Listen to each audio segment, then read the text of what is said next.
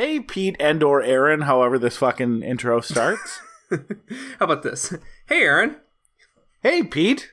How you doing? Leave the first part in though, too. I'm doing great. We're, we're it's a show. We're doing a show. Show. We, it's it, it is an intro to the show. This is what we're doing. Music break. Yeah,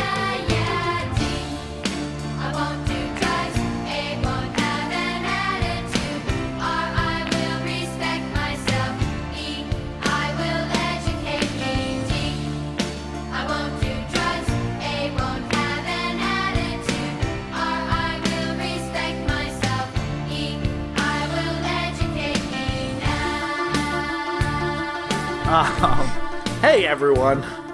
Back from the music I break. dare you. Uh, time Am I- I passed for us, too. It wasn't an immediate thing. What? What? I think we, we're dealing with a Skype delay right now. Oh, I thought it was part of the bit.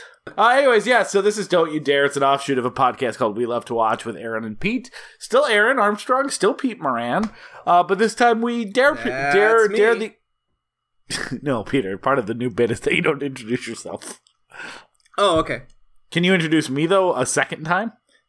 Uh, that's Aaron. Uh, are, am I a, am I a spin-off? From a 70s. Armstrong. When you say that's Aaron, that sounds like I'm a spin-off from a 1970s, uh, like much more popular sitcom. Peter Uh. Moran here to talk to Aaron. and of course, Smash Mouth. because yeah, one time on this podcast we talked about Smash Mouth because this isn't we love to watch. This is a podcast where Peter and I dare each other to experience uh, pieces of media as a way to either a introduce the other one to something they love, b introduce them to something that they used to love but kind of want a little nostalgia check with uh, someone who's never experienced it, or c wants to hurt them in some painful way. The only rules are the other person cannot have seen it. And what it's kind of turned into is like a show where uh, uh, two uh, friends uh, kind of force something that they'd like to talk to them about in some capacity, whether for, Yeah. for goofs, for laughs, or for serious. And this one, Peter, so I dared you to watch a movie. And this is not the first time this movie has infected our podcast network because we're, we're we're quarantining similar to the way we quarantined Full House and Bill Maher.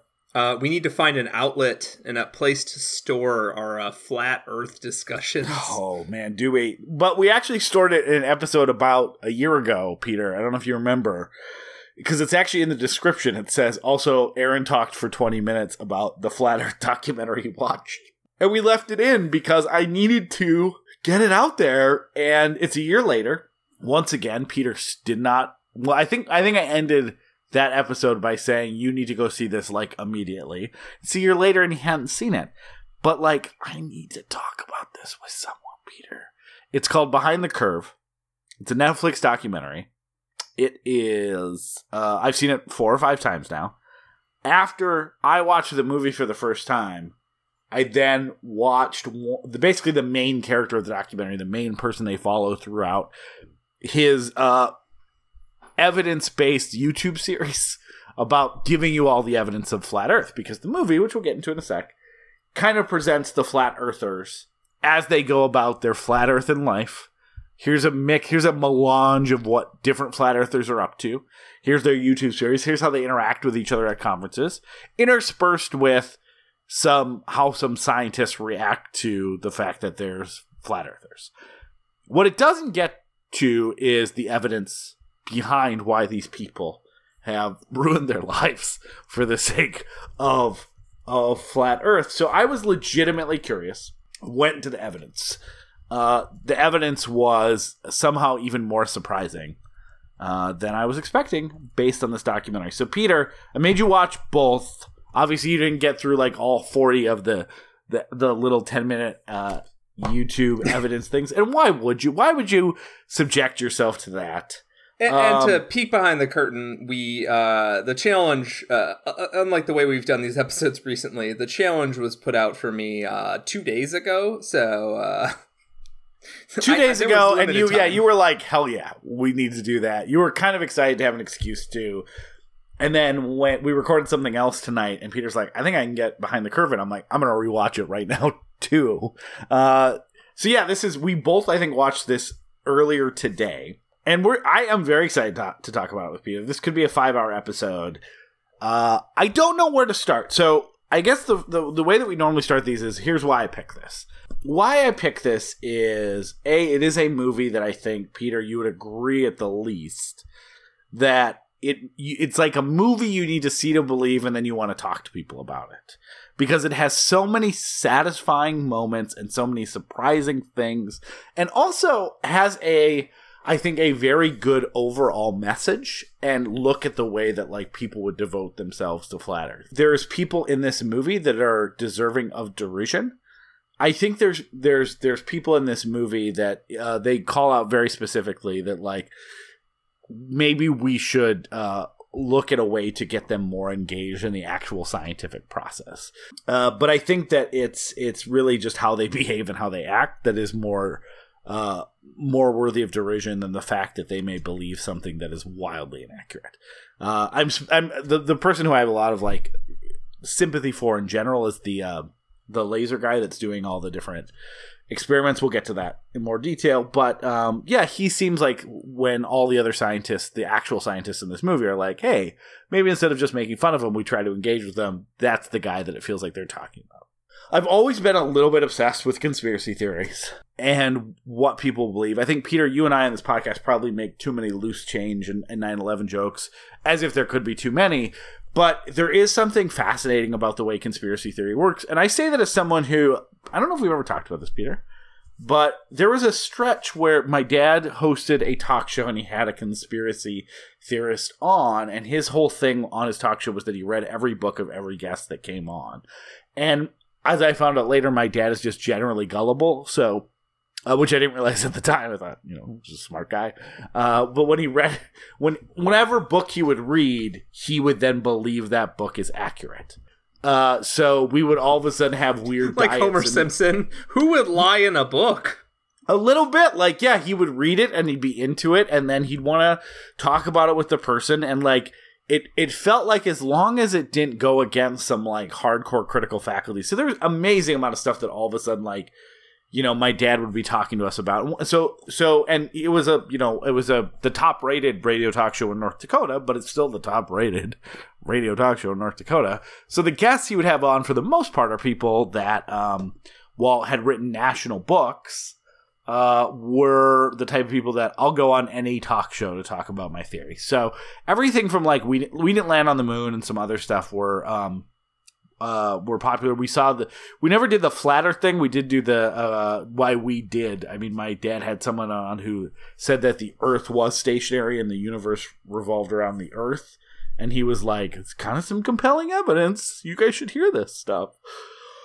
Um and so like at that age plus like you know it was an age where i was like well ufos definitely exist and there's the conspiracy of area 51 and like i was definitely conspiratorial minded but probably only through like maybe my sophomore or junior year in high school. I remember bringing up to someone i was friends with that i had doubts that we landed on the moon when that was a lie. I didn't think we landed on the moon at that point in my life because of all the evidence i had seen. Um and Your parents' who- journey from like hippies to uh, conservative Republicans is fascinating. I know.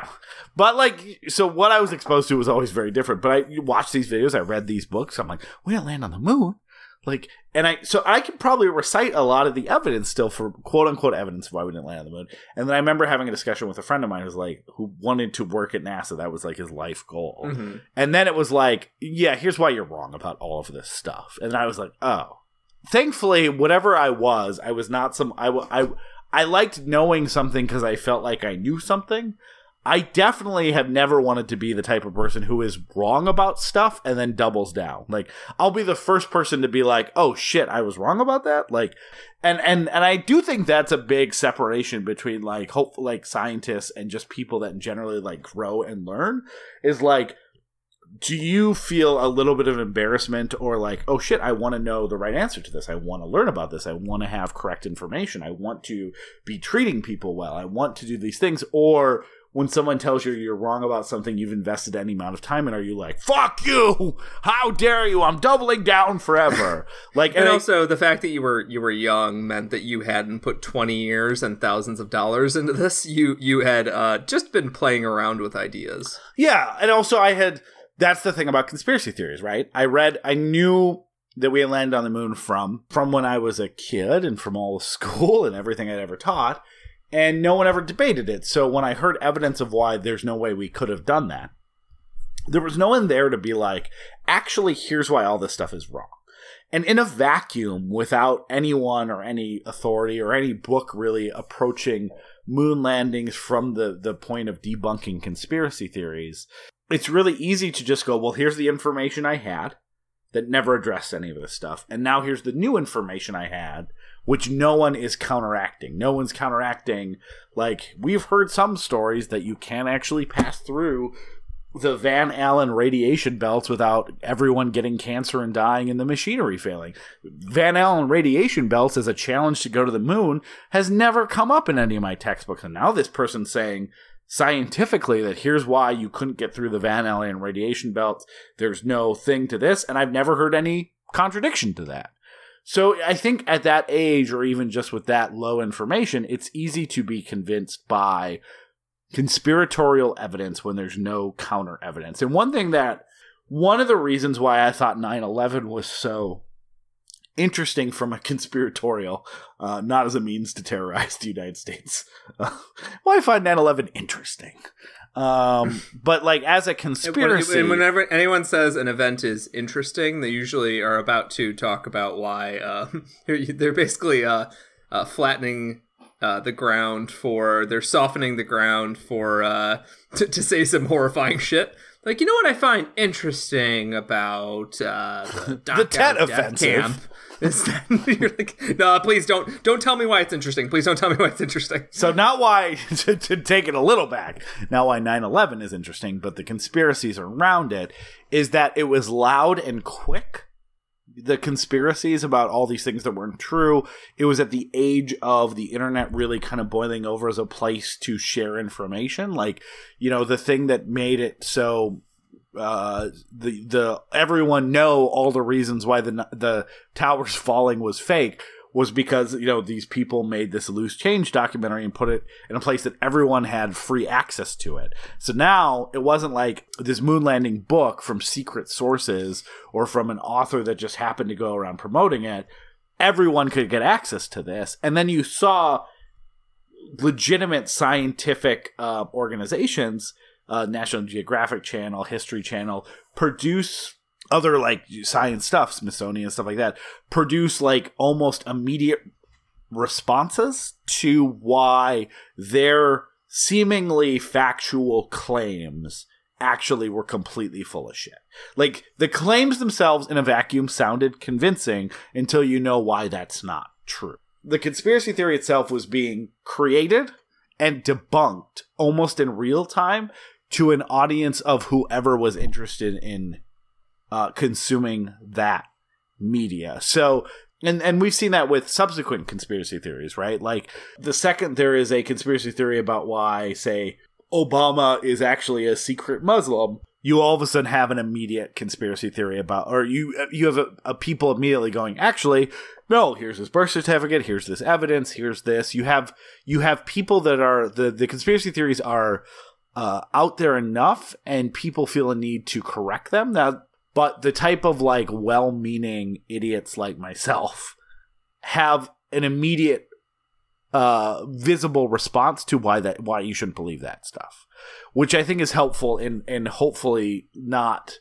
causing people like myself to fall for pseudoscientific stuff that sounds smart and real that no one's ever addressed and why flat earth i think is the funnest one to cover for something like this and why a documentary like this uh, is actually something that you can engage with is because flat earth as a theory for the most part is relatively harmless. I say relatively harmless. Obviously anyone who is that like disengaged from the scientific process that they think that the earth is flat and it's a global conspiracy to keep everyone in the dark about that by like literally hundreds of thousands if not millions of people like that to that person and to people that believe that it's not harmless.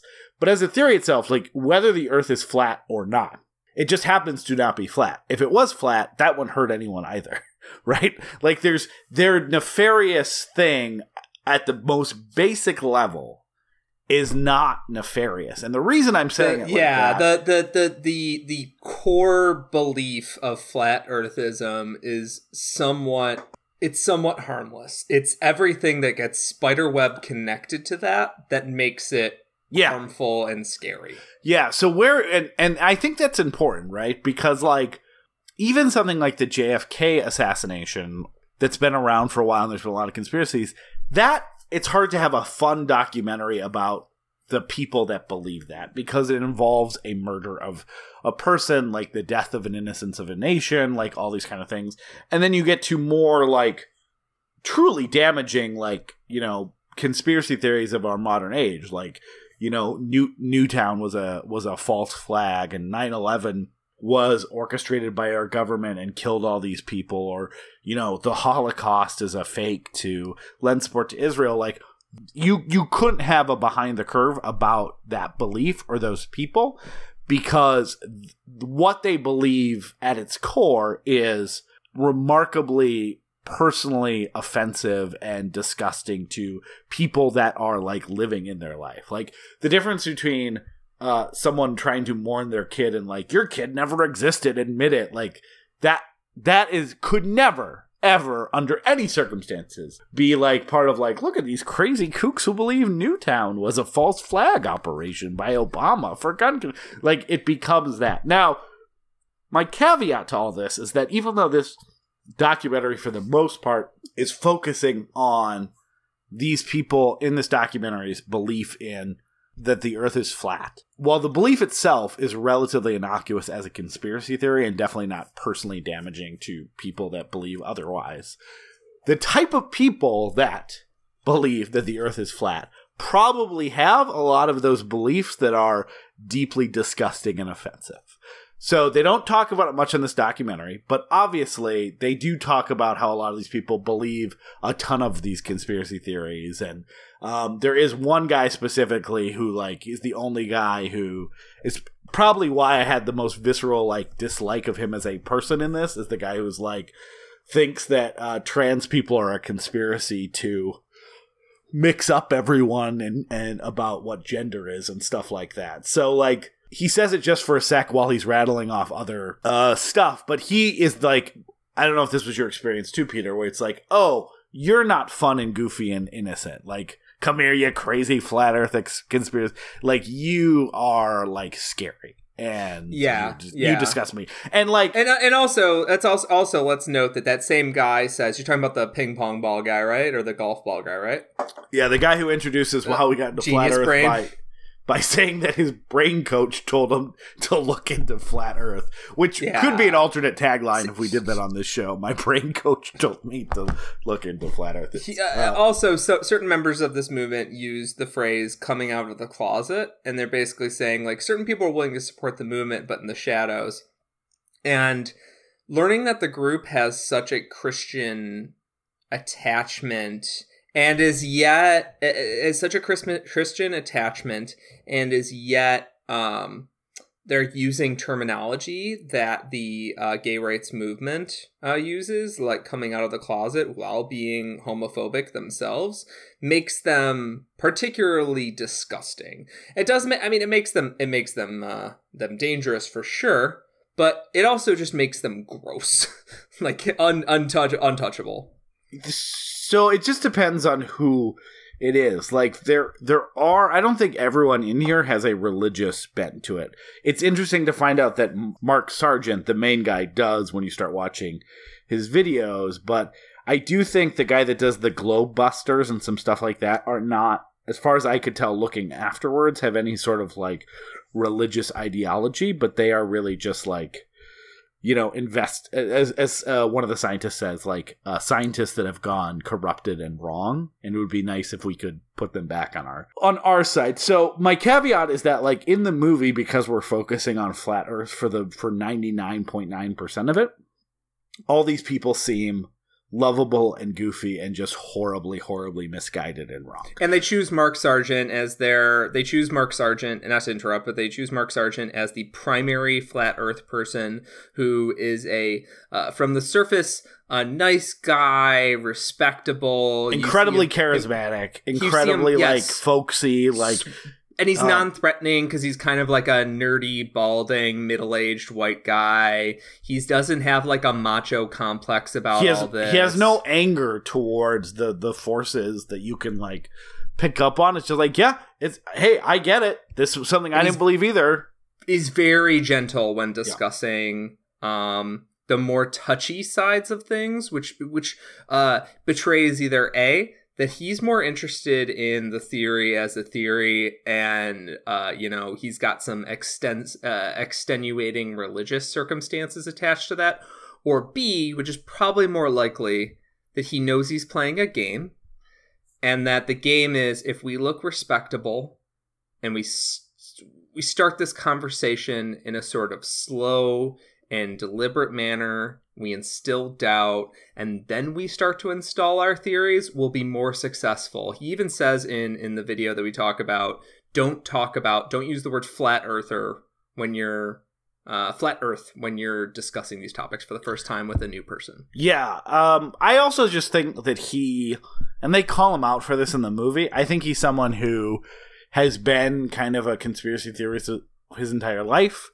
and his this YouTube series got popular for him, and he is kind of riding the wave of being super popular in this movement. And we'll get into that in, in, in more a sec. But yeah so i think i think what i'm saying like this is kind of a a movie that is like wow can you believe this? Like where you can have a f- fun and interesting conversation about it which i think is both rare but also recognizing and this is not a criticism of the movie or our discussion but i want to acknowledge the fact that these people who like well they just seem like normal people except they believe the earth is flat probably and in some cases specifically believe a bunch of other terrible things which are not as like funny and innocent it's just the movie Yes.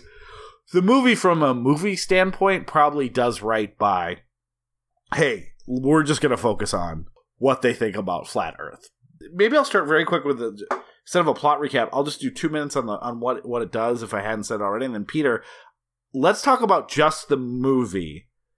And then let's get into because i think we both watched the youtube videos after. Let's talk about that near the end. So really quickly it is just a documentary about this guy mark sargent who uh, basically is has he says he's been a lifelong conspiracy theorist. He live, lives with his mom in Seattle, and he posted these YouTube videos that were like, "Hey, people are starting to talk about flat Earth. Here's the, as he says, Reader's Digest version of all the evidence. So take out the first yeah, the opening lines of his of his video, Yeah. which is, which people are people quote almost like the opening lines of a particular gospel.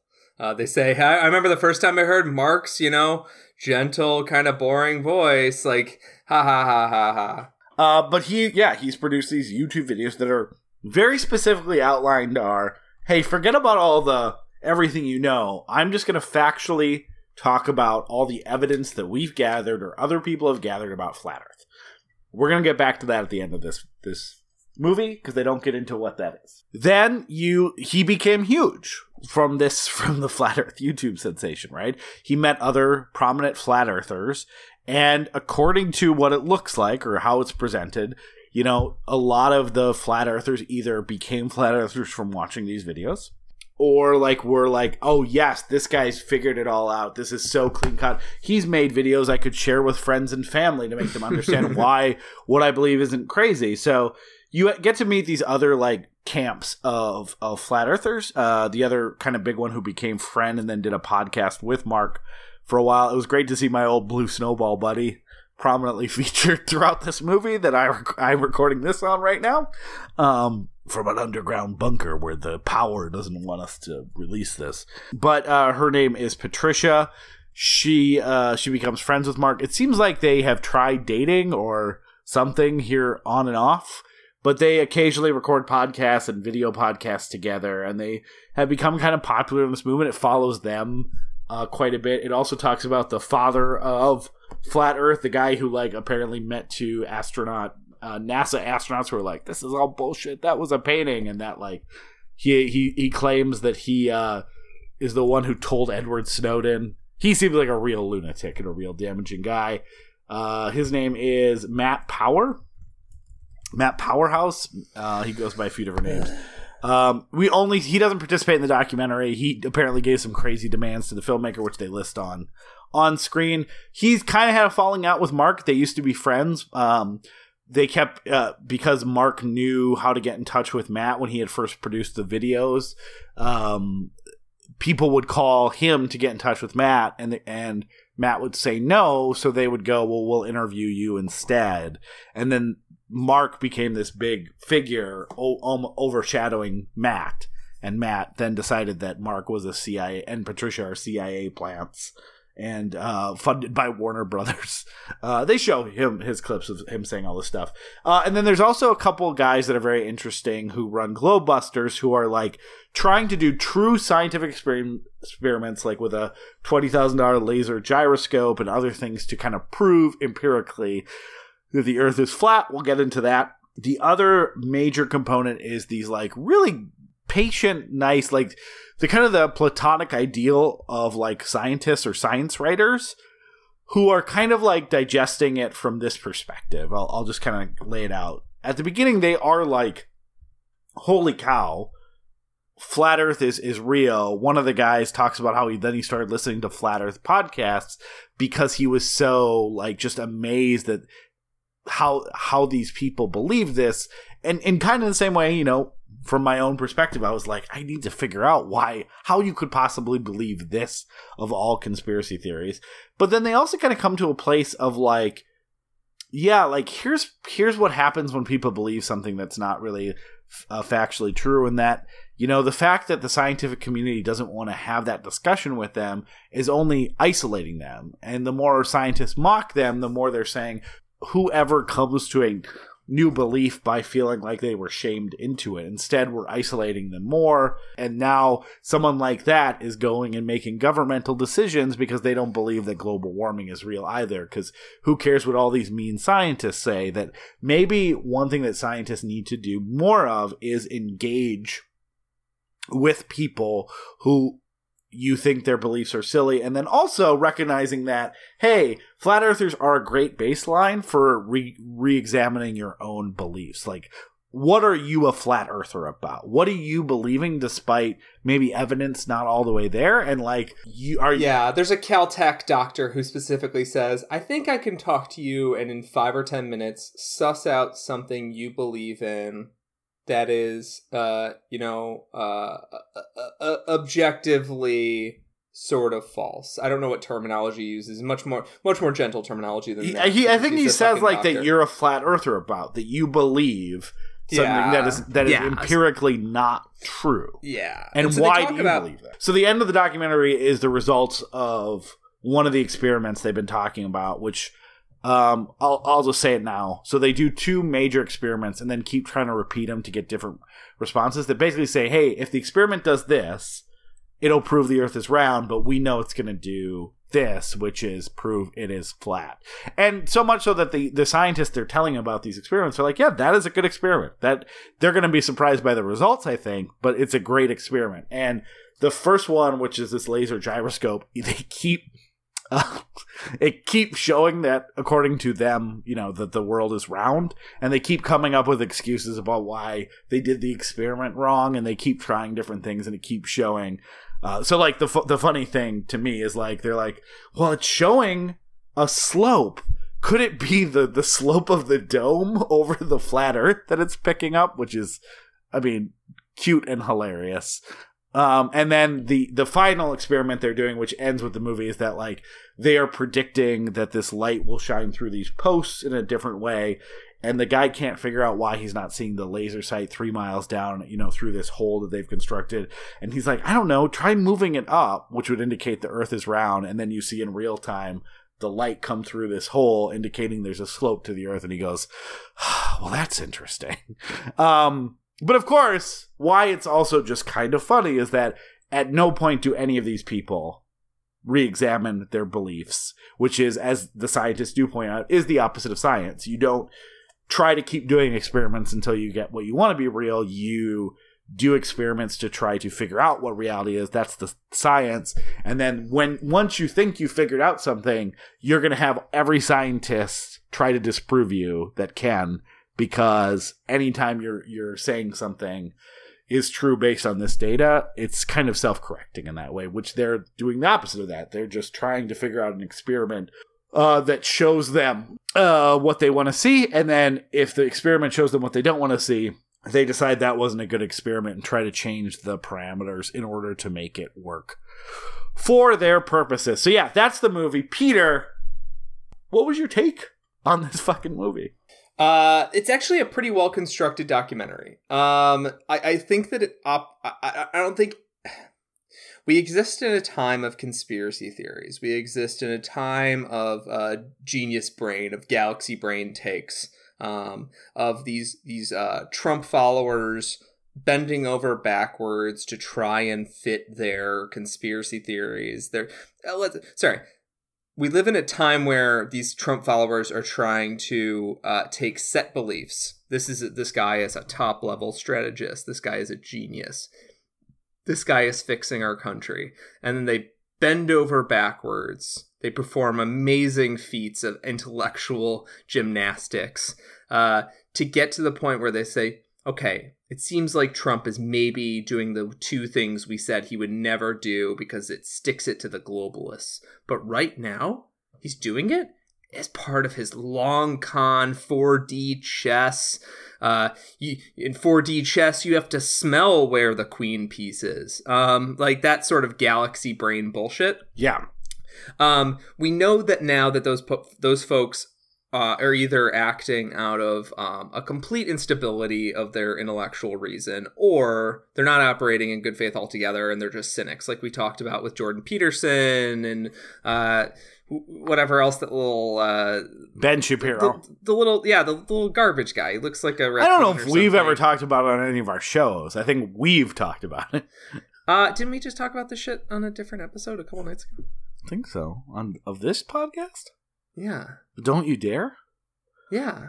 In 90s techno, you think Did- maybe? Didn't we talk about Ben Shapiro on something? I don't I don't know. Maybe. Probably Oh, yeah, we love to watch it. fascism and how fascism and how a lot of these guys weren't Trump guys until they realized their followers were Trump guys. Yeah, but weren't we talking that in relation to the the um YouTube series I want you to watch? I think that was all off air. Oh, anyways, but um, but yeah, so th- these these guys, uh, these these mostly men, um, they follow these sort of uh, conspiracy theories uh, backwards, and and that's something that's very important to to think about in terms of the uh, intellectual process. Scientists say, uh, we see a phenomena, let's try and track steps, um, that explain that phenomena, and if we can't track each individual step to get there then it doesn't work. Our theory is busted. You know, the latter. And it doesn't- doesn't repeat every time. That it's a yes, constant. can yeah, yeah, yeah. What they do instead for these conspiracy theories is they say, "I believe X, and here, and and and here is one logical pathway." Um, because sometimes it is like if you if you were operating in a vacuum, uh, you could follow these theories and say, like when you're watching these videos, these Mark Sargent videos, you can say, um, you know, he made a pretty good argument for now. I, I'm, I'm starting to get curious about what the hell is going on in in uh, in Antarctica. And like the interesting thing is, I watched uh, one of the videos and I went, yeah, why why don't we have a bunch of you know colonies and shit down there, whatever you want to call it? Why why haven't we fully ruined uh, the South Pole yet?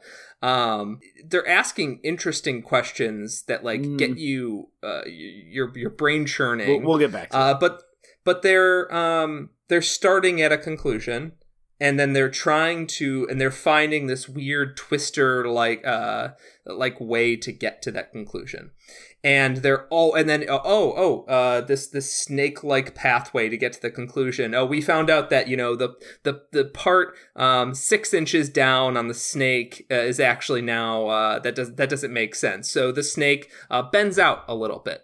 Um, now it bows out to accept a new theory to make sure it reaches that final conclusion. And one thing they talk about in the documentary is, is two phenomena: the imposter syndrome, which is that's uh, which is uh, something that I'm a big believer in.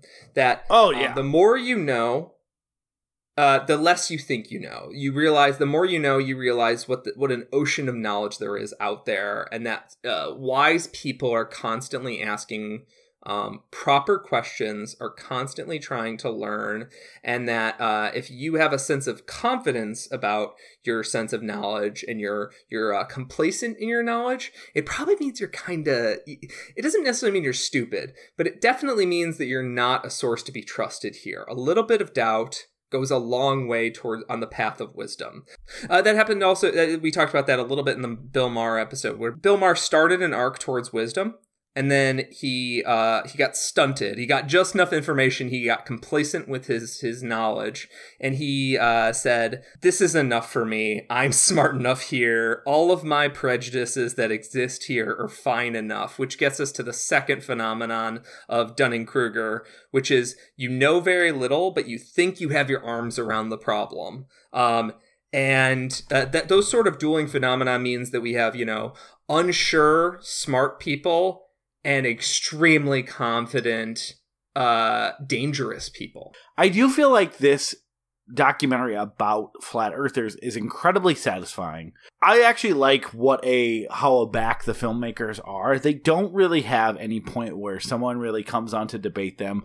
The scientists that they have on to kind of discuss it are used very sparingly. They're probably in 10 minutes if if even of the entire movie. And they are not coming from a place of derision or like uh, they don't really know the peep the the subjects themselves personally. So it feels like, hey, we're just gonna let these people tell their story. Um, it's why before I watched it, I actually thought it might be a mockumentary, not a documentary, because I had heard how I heard about it was people comparing it to a Christopher Guest movie, and then somehow I was like, oh, did someone try to do a Christopher Guest type movie about flat earthers? And then I was like, oh no, it's just a documentary. But it does have that, right? Where like you are going to let these people just live their lives and you're going to get a glimpse into what the what what this like extremely niche subculture is like. A couple of like very satisfying I think for the viewer, not in a see told you, but uh uh but in a you're so close. You're so close. Like, please just push yourself a little bit further over the edge and you're to get there and you're not to think this anymore.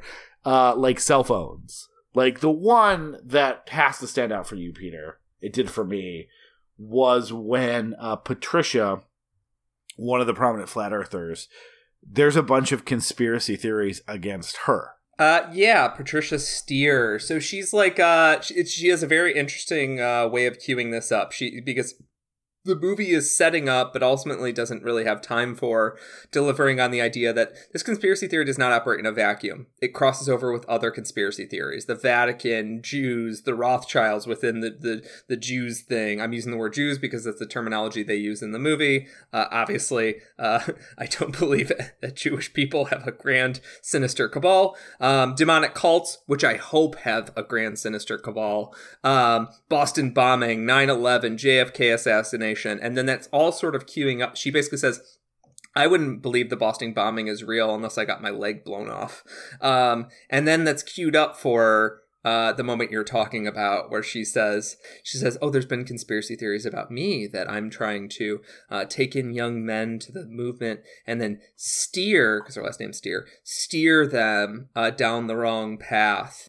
And then you realize she is just, she has such a cognitive dissonance that she can't recognize that, like, sometimes uh, this the, the formulations that people make with conspiracy theories are just little little uh, it's like playing connect the dots they just like oh well i can draw a line to this thing so that means that the line needs to be there Well, yeah, exactly. So there, yeah, like you said, she she talks about all that stuff, and then she's like, "Yeah, it's very frustrating. Like they say I steer, but then also, you know, my name's Patricia. It's been my entire life, and the last three letters are CIA, which is people saying that I'm a. It's not my name. It's a CIA plant. She's like, I keep sending them pictures of myself as a child, and like videos of me talking to my family and stuff like that. It's like no matter what evidence I give them, it doesn't seem to change any of their minds. And I think, how can someone be like these? These are her words verbatim as she's driving and talking out loud. Like, how could someone be so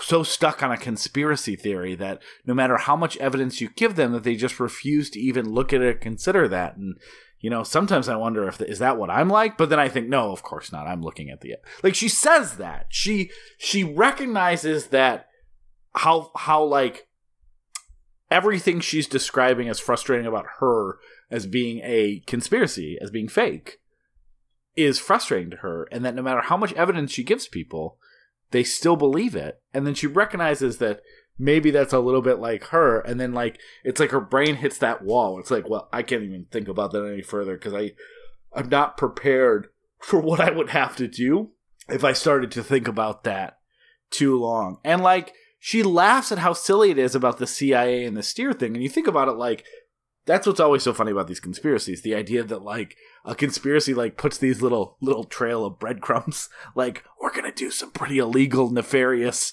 stuff but like if you're paying close enough attention you're gonna be able to find me out like the the conspiracy wants to do it but they earlier patricia and mark were talking about how nasa is close to uh, a jewish word like Nassau or something. I, I forget if that's not the right word, which means to deceive.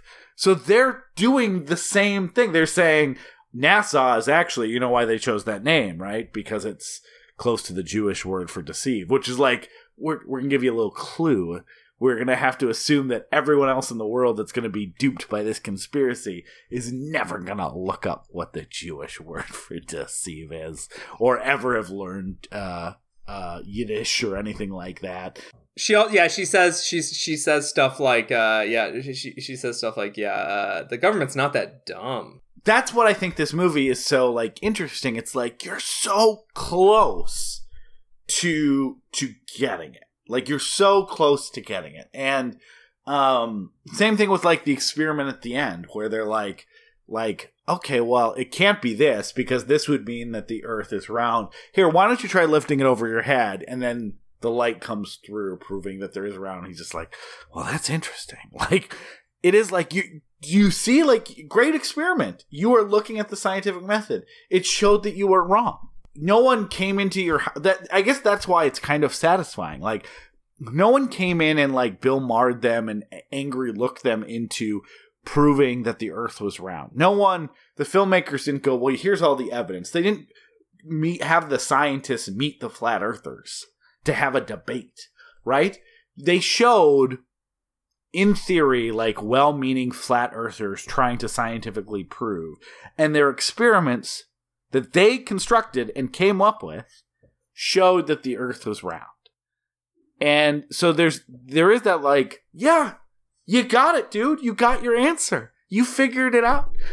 No one had to come and mock you, berate you, laugh at you. Like you figured it out. Now just take that final step and realizing like, oh, my my experiment was a success. I disproved the flat earth theory. yeah eh, the the fact that they're walking into their own traps the the gyroscope thing where the guy is like yeah we kept doing crazy things to this uh, $20000 gyroscope but no matter what it kept saying the earth was spinning at a you know 15 15, degrees degrees, per hour. blah blah Yeah. blah and i was like every every second that passed i was like yeah they're they're just gonna keep going right and he's like yeah then we put it in this like uh bismuth tube and i was like i don't know what that costs but i imagine they spent even more money on this thing. Uh, oh yeah, it still registers as you know whatever 15 degrees. The readings kept coming out, kept coming out, and he's like, and then there's a moment at a party where he's talking to a guy. He's like, well, I'm speaking confidentially with you, obviously, and then the camera's capturing all this, and this guy signed a release, so who cares?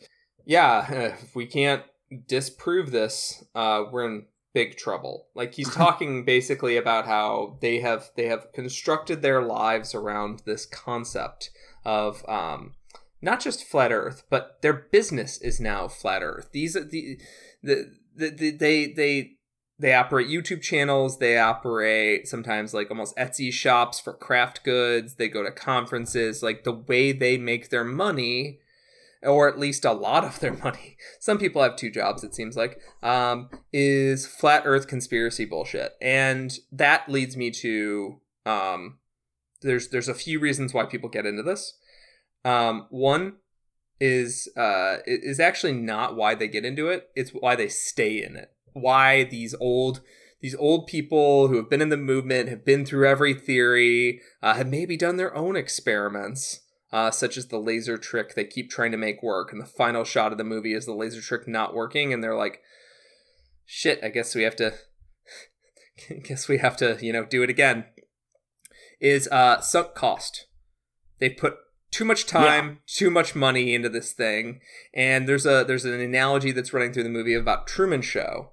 Um, that of course Truman walks through the door at the end of Truman Show and escapes that reality because he has nothing to lose. But if you're if you're the mayor of town and you've got uh it's it's, it's revealing that Mark says like mistresses and, and, you know and money, money. yeah, yeah, yeah. It's revealing that Mark says that. Uh, clearly, a sexually repressed guy. Mark says uh, the mayor wouldn't want to leave the Truman Show reality because he's he's uh, you know he's he's he's in the He has the too much to things. He's powerful. He has too much to lose. There's no reason why these these NASA executives, these government executives, these military guys. There's no reason why they would want to go walk through that door because they're invested to not walk through that door. And then the documentarian says, "Are do you consider yourself the mayor of flat Earth?" And he like he pauses for 30 or so seconds. He doesn't have an answer ready. yeah. And the idea that he has he knows he's in front of the camera. He knows whatever answer he has is going to be uh, uh, forever on the internet. Um, shows you that he's he's definitely thought about the fact that when the, the the smoke settles and maybe his fame starts to wane and people don't need him in the movement either the movement has died or you know the fire has gone into a new movement which i was talking about this with my wife earlier like J- jfk and 9-11 are kind have kind of faded as central um conspiracy theories. Now it's more like 9-11 and jfk are pieces of other new kind of arc conspiracy theories. People aren't going to 9-11 truther conferences anymore. They're going to uh, uh, QAnon conferences that heavily use 9/11 as uh, you know a piece of the puzzle, but not the central tenet. And this this idea that he's he asks him, "Who's are you, the mayor of Flat Earth?" and he just kind of stares off for a second and tries to come up with an answer. He knows in his head that he found a perfect experiment that could disprove all of his pieces, and he was willing to scientifically consider that as truth he still wouldn't be able to just flip his YouTube and be a round earth guy the next day. Mark does they they and also they don't seem to be working to gather evidence. As a matter of fact, they seem uninterested in evidence. There's a there's a part where he's speaking at the convention where someone asks a three part question about involvement, and he just goes yes, yes, and yes.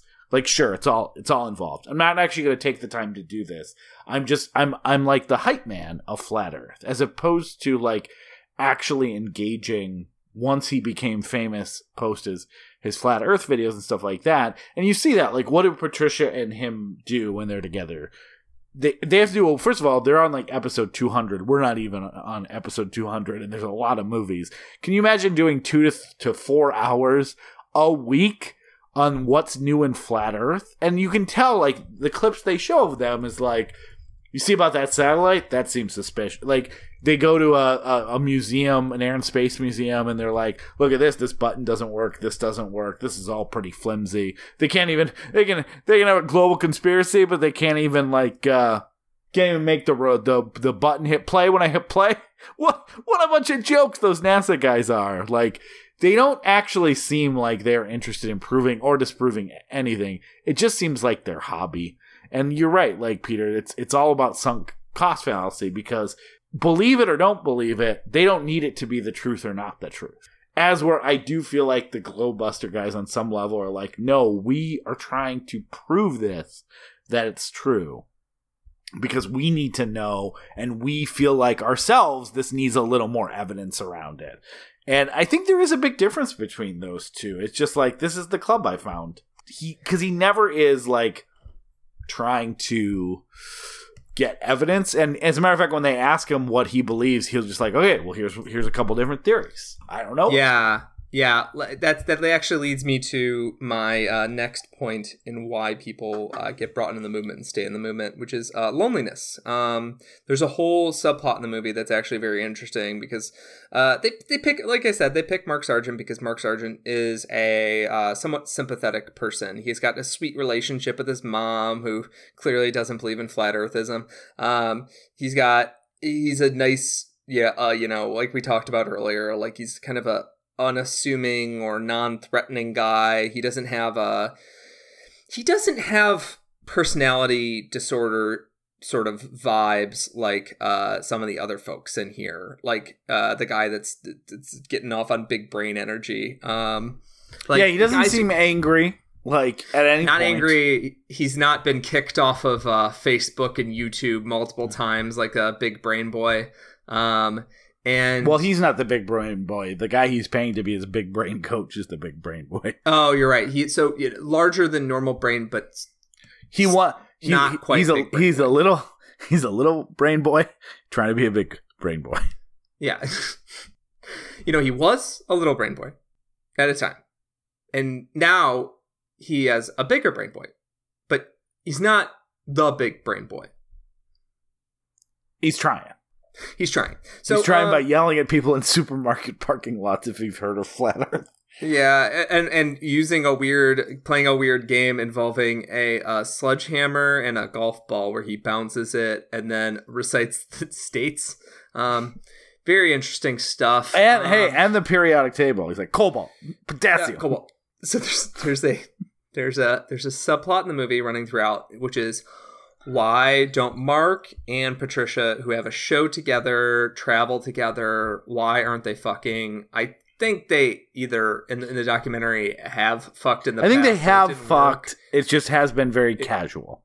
And it was, or it just didn't work out great. Like the sex wasn't as good as they thought it was gonna be on either party, or Mm. like what they weren't emotionally available. Like the, it could have been a million things. There's clearly more history than just the sort of uh, Victorian. Uh, oh, we, we we need to respect our our careers uh, and our our our sense of uh, distance. We that's that's sort of um It do, like it like that seems sort to of be a little professional more layer they put on top of it just doesn't work. Um, Yeah. yeah. they're clearly Mark wants more, and Patricia is like, I like him better as a friend, but Mark is willing to respect that, um, more or less. Yeah, um, yeah. I mean, is it weird that like that was like she she clearly at some point because he says like, well, we it was like maybe you're gonna move to Seattle, and then all of a sudden she moved to England for a year, and then came back, and like you know she even brought her cats. Like that's that's expensive to transfer, but he says it with like a good natured attitude, and like it's clear that he's like, hey, I like her, and I think it makes sense for us to be together, but she doesn't. So I like hanging out with her. I like being friends. I like doing the show with her.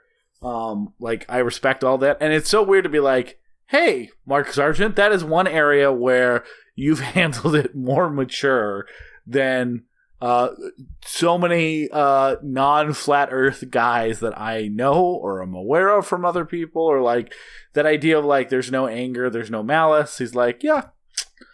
Uh, not like I deserve this. That he doesn't say anything about I'm a nice guy. He just is like, and he makes jokes about it at his own expense. That's the other thing that's charming Yeah. about Mark is that he's self-deprecating. Like he'll make jokes about himself being a nerd, or like he'll he'll make little humble comments about. He's like, "Oh, I just thought we were running a little YouTube channel," and then like uh, launch into a long diatribe about how how popular flat Earthism is because of him. Um, but he'll at least fe- I don't know if it's real or not, but he'll feign humility in a way that's buyable. Yeah, but I also think so. I think he Like I'm not trying to armchair diagnose him, diagnose him, but um, if I had to like guess what what Mark's deal is, I think he's a fabulist, right? So um in that like he kind of gets into these big crazy ideas and then just keeps writing around them more stuff. We'll get to that a little more. Like his videos are very much about like here's an idea and now i'm going to hypothesize like a whole story around where that idea came from and then oh that's not a hypothesis this is what happened and stuff like that. And i think you see that in the movie around um he keeps having these stories of all these like people that have come up to him out of nowhere. And they seem like generally like he's he is good at like delivering that in a convincing way but i just also i don't believe that he's had like three four five he's not pictured in any of the videos of people walking up to him and being like you've changed my life man. He's like oh Yeah. right on. I can't believe i did that. And like i just don't believe any of that stuff's ever happened. And Yeah. i think that kind of fits where where mark fits is that he just is someone who probably and again this is all speculation and maybe this is like he, but everything you see clues of this he's probably someone who has been like one of those people you know who always has a big story and a big thing. And a lot of times when you're around those people my sister's one of them you're like okay like it's actually very trying to be around someone who just makes stuff up all the time um that you know isn't real. And then like if you you you have a choice to either ignore it or challenge it and if you challenge it it leads to like them doubling down and really can affect relationships and stuff like that. And where that fits with conspiracies and flat earth is that you can kind of just say whatever you know and it's okay Yeah. like yeah. and so like I do think that's his like why does he not seem uh as like um like yeah the like like the the little brain who wants to be a big brain boy um tr- say big brain boy it's harder than you think and I've I've now said it like eight Maybe times. if you had a bigger brain. it's true I'm I'm a medium brain boy at best When you get to big brain boy, you unlock the uh, alliteration perk. Oh can I can I pronounce words better too You also, yeah, that. can pronounce. Uh, you can pronounce any last name that you didn't encounter in Minnesota or, or South Dakota Ooh, in the first twenty years of your life. I'm excited for that. Gotta get the unlocks. Um, but yeah, I think I think that's like I think that's what we're seeing here, which again just makes a lot of sense. He he clearly has no friends, and he says like I just haven't. Yes, the outside this." loneliness. That's what Yeah. keeps them. That's what jo- makes pe- drives people into the community. It does, but yeah, yeah. Yeah. And then I think That- like, but imagine a world where like if, if you're a fabulist, if you have that thing like compulsive liar, where like you you don't just you just make shit up, which is I think is a little different than compulsive liar, where uh compulsive liar is like like did you take the bread basket? Like no, I didn't take the Yeah. bread basket. Where where fabulist is like oh so here's so the bread basket is a government conspiracy.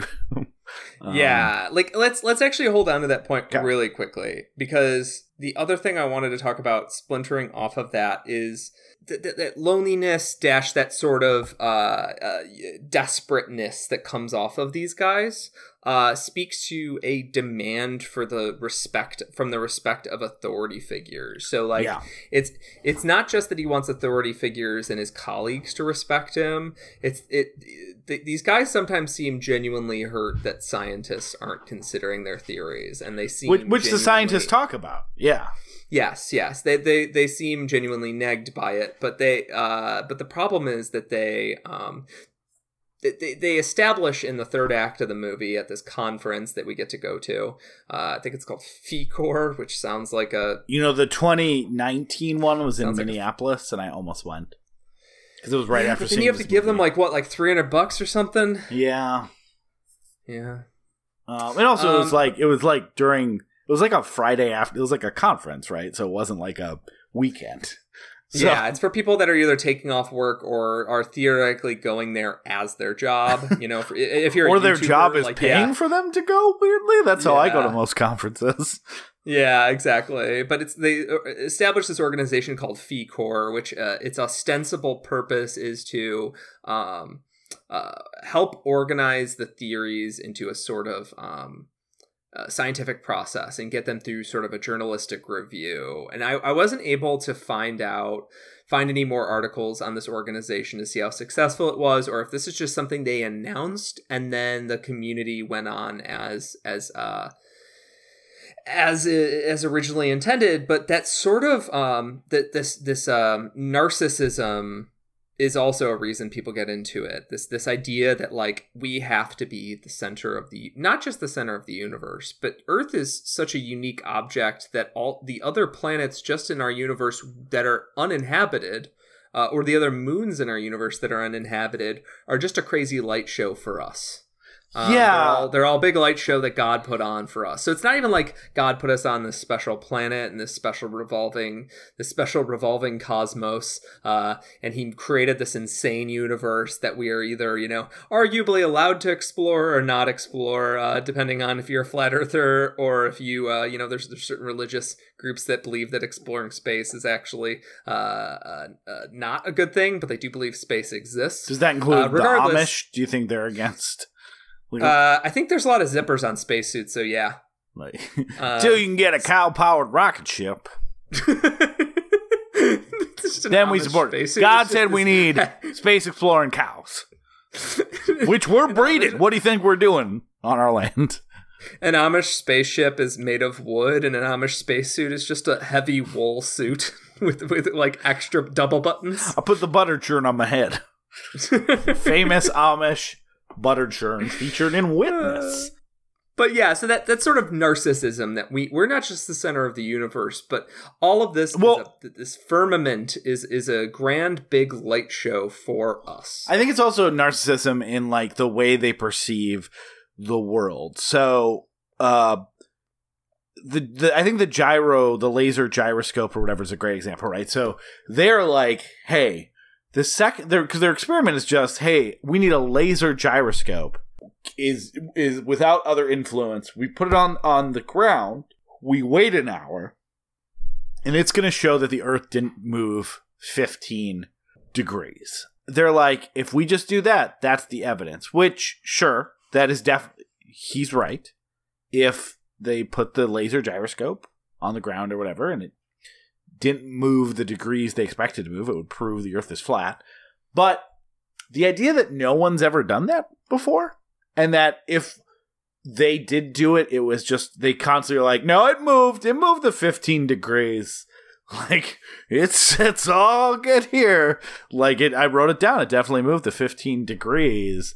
Like the idea that the only thing that's been keeping flat Earth from being scientifically proven as true is twenty thousand dollars in a laser gyroscope. Like it, it speaks to a narcissism of everyone else that has access to this is a fucking liar, and I am going to finally, common man, uh, get the truth and and prove it. And And imagine like how uh, uh, the the fucking like number of White House leaks that happen, uh, like the number of uh, even during the Obama era, like they're they're obviously way more common now because Trump is insane and he's kind of attached himself as a parasite to the GOP organization, which was already a terrible organization, but at least they had this sort of like um uh this this uh, sort of structure and bureaucracy to follow. Like if you follow these four rules, we'll protect you.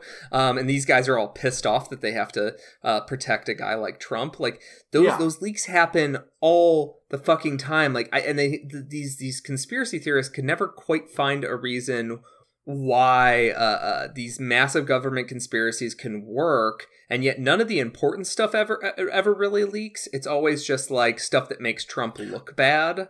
And then they either make it part of the grand plan like that's where deep state shit comes from. They're like oh yeah there's a deep state within the evil government that's operating just like they just keep they just keep tacking on layers to again redirect the snake to its final morsel and they rub it in our faces all the time. They name NASA after after deceive, and the United Nations has a flat Earth on their logo. They they're rub. They're like, you can't do anything here. We're gonna rub it. Like that is what they they think. They think that like not only have these people in power kind of hid this information, but then they rub their nose into like these people that are smart enough to red pill or blue pill, whichever one it is. I always forget. Probably red pill, based on unfortunately a bunch of other conspiracy theories. Um, like wake up and be like, haha, you woke up, but what are you gonna do? Like we we control. They call it the authority. We control everything. That idea that like, yeah, my ignorance is equal to your expertise. Like at the end of the day, I'm just a person who thinks something. You're just a person who thinks something. It doesn't matter if you are in, have spent 30 years getting a master's and a doctorate and studying studying uh, climate and you're a climatologist and I'm someone who read a 4chan thread. Like two people with opinions. You know you mentioned how could you possibly keep this down? They they talk about that. They say that just to become a teacher you need a master's degree.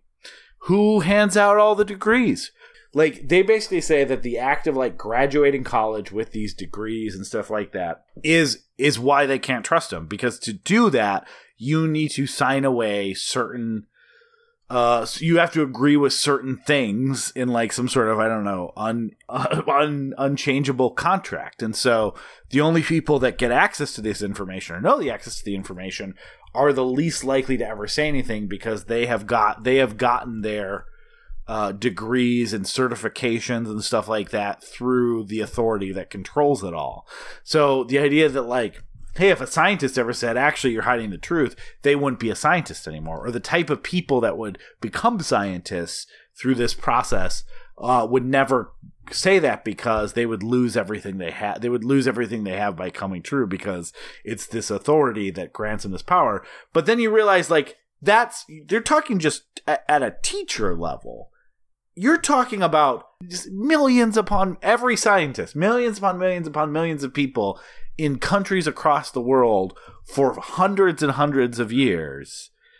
And they all know, and they've kept it from everyone else. That's the other Yeah. thing is like, for fucking what? yeah. And yeah, I don't know, man. I don't know why a scientist or teacher would be incentivized to lie. Uh, there's a there's a very charming, very fun scientist, like a young scientist that they have in the film. Uh, I think she works for Caltech. Yeah. and she's she's super charming she's super fun she lays out these theories in a way that like must have been a fucking gift to this documentarian um and because he, he doesn't have to say anything at that point he can just like play her talking Him, about yeah, him and the science writer who like clearly off off mic gets recounted how the experiment experiments are going to work and he's like, "Oh man, those two specifically are great finds." yeah Do you know what I'm talking about? Tim, And- what's his name? The science writer? Er, yeah, yeah, yeah, yeah. He's sort of a charming dude, and he's like, "Yeah, I want to know how that post experiment goes," which uh, leads us to to something I'm going to get to in a minute. But before we get to the sort of sympathetic part of this, um, I want to talk about uh, the fun, la- laughing at the uh, unhinged people part, um, which is my favorite thing. Um, because I love stories about, I love stories that take place within a conspiracy theory about the government. I love reading about uh, Yeah. Bohemian Grove. I love like movies like there's a movie called The Conspiracy that's like a found footage horror movie, and it's not great, but it's one of those things like if you love zombies, you give it an extra star or two. This is the movie where like if you love conspiracy theories and you love the occult, you give it an extra star or two, right? Um, yeah, I mean, so, it's like, why I still love the X Files, right? Like, and a bunch of other conspiracy Yeah. because they, Yeah. because I mean, not only well, there was a while where I believed that our government like was covering up UFOs. Sorry, yeah, I never circled back. Um, did you did you have a phase where you're like maybe the Loch Ness monster is real, maybe aliens are getting like? W- did you have any of that inclination at a younger age, so or maybe more recently? If this is gonna get a do a real weird conversation. so um I believe you're a lizard person. Um no, I, I No, but I'm a little brain not- boy. this is not actually like something worth touting. I'm not saying this in a smug manner, but like my journey towards uh, atheism in junior high, leading into high school, um, also uh, in a sort of unscientific way, uh, locked me off from a lot of outlandish belief. Um, I very much accepted the, the sort of established uh, consensus story on a lot of stuff, which uh, so while I didn't believe in, um, I, I didn't believe, I still don't believe in ghosts. I don't believe in, um, I I don't believe in alien abductions, though I understand that there's like a, there's a scientific concept that like it's almost statistically impossible that there isn't some sort of alien life out there. Yeah. Like there's Well, no that's not a that we're- conspiracy, though. Yeah, that's different. Like, but I'm I'm drawing the What line. is it? For, when people say there's no aliens, equation or whatever. yeah, yeah. When people say there's no aliens, I'm not saying there's no aliens. I'm just saying I don't think like UFOs and people getting abducted and all that is is real. Um, and so like I, I shut myself off to a lot of that stuff, which is why partially why now I'm so into the occult and ghosts and shit is because while I don't Yeah. believe in it, it's fun to let your brain play in those spaces. But Oh, at yeah. the time, I just accepted it as either uh, in quotes stupid people stuff, which I don't think is an, is a particularly productive way to look at this. No, and they say to that here, right? Like Or- clearly none of these people are stupid to come up with all this stuff. They're just Yeah, focused on the wrong things. We'll spend some time on that point because I Will think we? that's really, really important. It's the most important part of the documentary, I, I'd say.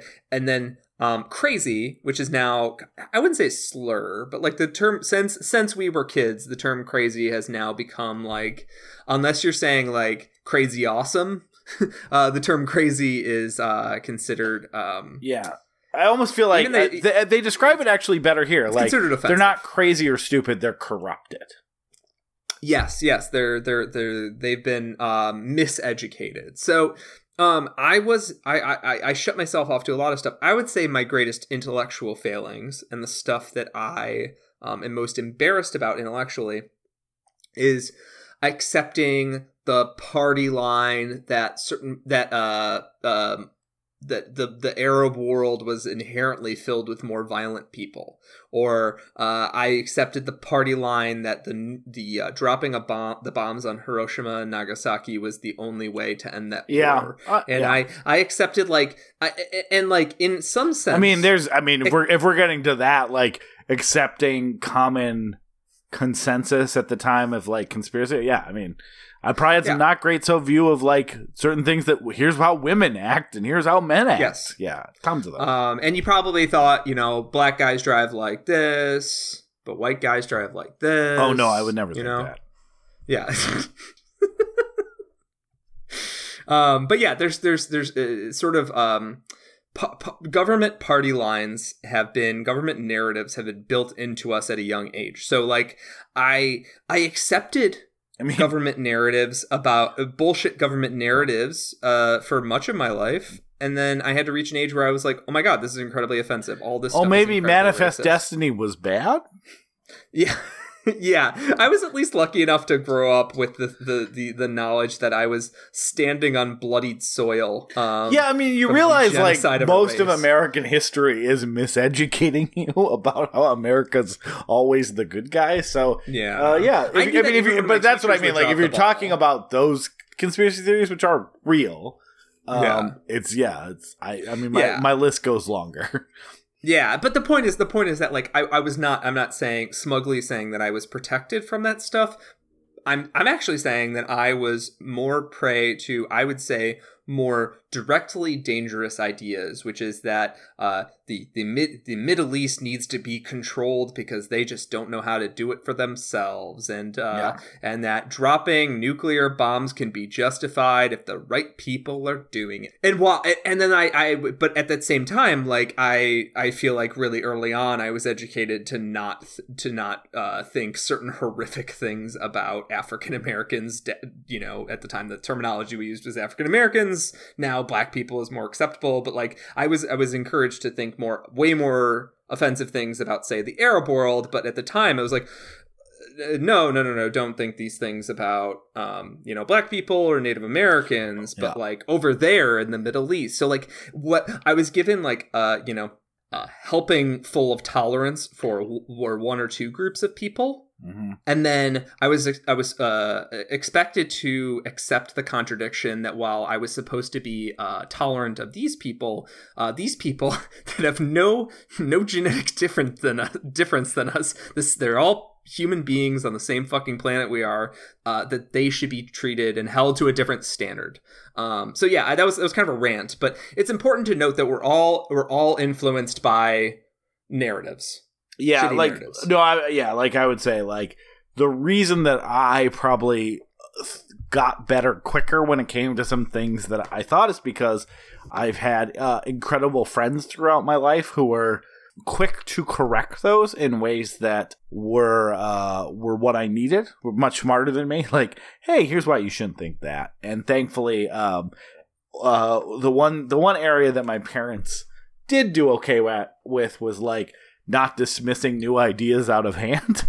Uh, and so those two things combined uh, hopefully help me to eventually uh, not not think a bunch of really shitty regressive stuff.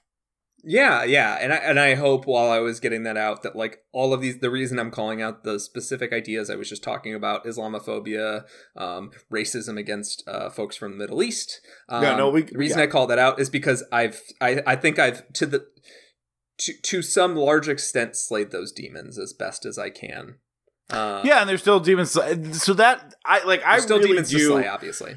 Yeah, and I think that's what's important. So just really quick, like I the the part that I take from this documentary and why one of the reasons I really like it is like the ending point of this is like not look at these silly people. Although there is some of that, we'll get to that.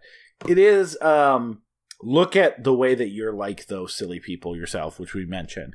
And that is like one of the mantras I've tried to live my life by. Like after kind of cuz I just feel like there's so much shit in my life where I believed in something that I ultimately was 100% wrong right? Like whether it's um the religious upbringing, the you know, political upbringing, the way I thought about, you know, uh the way our society worked, the way people behaved, like I feel like so much of my life was like an education followed by a, a recognition of that that part part of all of it was miseducated. So the amount of change that I've had in the last 15 years and 5 years and a couple years and you know probably 6 months ago uh you know I think has been considerable. Um you know I'm pretty not into capitalism like probably 5 years ago I would have told you well yeah I mean the problem is unregulated capitalism or something you know? Like i feel like there's so much in my life that i've just continued to grow with and thankfully through you know groups of friends and stuff like that. And but again that idea of like think of where you might be a a flat earther is a good mantra to live by. Yeah, and, and and the most important, we were talking a little bit about avoiding the word crazy, avoiding the words uh, stupid, um, because those are sort of easy, uh, cheap ways to remove the humanity of these people and to other them in a way that uh, doesn't actually bring them back to No. better understanding, and it doesn't treat them with the human dignity that's required to make someone understand the fault in their ways. Like and mis- So- and causes it to metastasize like really quick the last kind of point i have about the movie and then um then we can you can say all the other stuff you want to say about the movie and then let's quickly get to the youtube videos. Is that like this is another example of a movie that's like kind of kind of highlighting um a more recent phenomenon. So they kind of talk at the beginning of this movie is like flat earth like why is that back in a big way? And it is because of the old adage of like no it's not that old i guess that's the whole problem of like the internet where like oh we thought the internet like was going to bring all these people together and make a smarter more educated civilization because now you have all the information in the world at your fingertips and oh shit all the races found each other. Like and and, and that is this right? Like oh shit all the flat earthers found each other. Like it metastasizes now because someone like a mark sargent who read some book someone gave him made a youtube series. People were searching for it found the youtube series. Without knowing who mark sargent was the youtube series gets millions of hits and now all of a sudden there's a, a percentage of those that were looking for that are now flat earthers. And then they have at the end they can email mark sargent because it has his email address or subscribe. And then there can be mailing lists and conventions like where pre-internet none of that shit was possible. No one because the internet uh, only only you know shows up what you search for what you're interested in. Um much like i'm not getting educated on russian ballet every time i look for porn because i'm just looking for porn Like it's not like also before you get to the thing you want, here's how here's the the most famous composers of the 17th century. I never find out about that even though I have all the information at my fingertips because I'm not a huge 17th century composer guy, Peter. Uh, that's a good analogy um, because you're not a 17th century composer guy. Um, uh, you're not saying "Rock Me Amadeus." Uh, you, I'm you're saying, Rock Me Falco, the per- the band that wrote Rock Me Amadeus. exactly. If Amadeus rocked me, I'm not going to like the music because he didn't rock. But Yeah. Falco, who wrote Rock Me Amadeus, he rocked. Yeah, I would say Amadeus is stuck between a rock and a hard place because uh, he's a he's a corpse in the ground. And I wouldn't say that. Yeah. Um, but the, this lack of the lack of empathy, calling people crazy or dumb, isn't helpful. A lack of empathy and a lack of patience fails everyone. And this this uh, th- it might be considered condescending, but there's a there's a a metaphor that I like in the documentary. That's um, if the student fails to learn. The teacher doesn't say that student's so stupid. Yeah. that doesn't help anyone. Not leaving people behind, considering yourself an ambassador of science, um, is, is crucially important here. Um, giving people the small amount of empathy and the patience that's required to at least let them see that um, there's. It's not just that their their logic is this snake that's wrapping around obst that's you know uh, jerking around obstacles to avoid them. Their their logic is is is full of gaps. It's stumbling over uh, obstructions. It's it, it- there's it's just it's no, pretty much nothing but obstructions to get to the logical point they're trying to make. And and that um, if these a lot of these people are kind possibly uh, not fully there um, to put it gently. Um, they they need actual psychiatric help um, and calling them crazy and telling them that they're stupid or ugly or whatever uh, is, is not helpful. Um, and just laughing at them like clowns is is um, not it actually emboldens a lot of people. So um, I, I, I would say like the the documentary's greatest strength is that it comes away with a sense of human dignity and empathy in a way that I did not expect. I was expecting a documentary that was just laughing at these people Yeah. or doing sort of like a concern doc. And a concern doc would have been fine. A Jesus camp would have been fine.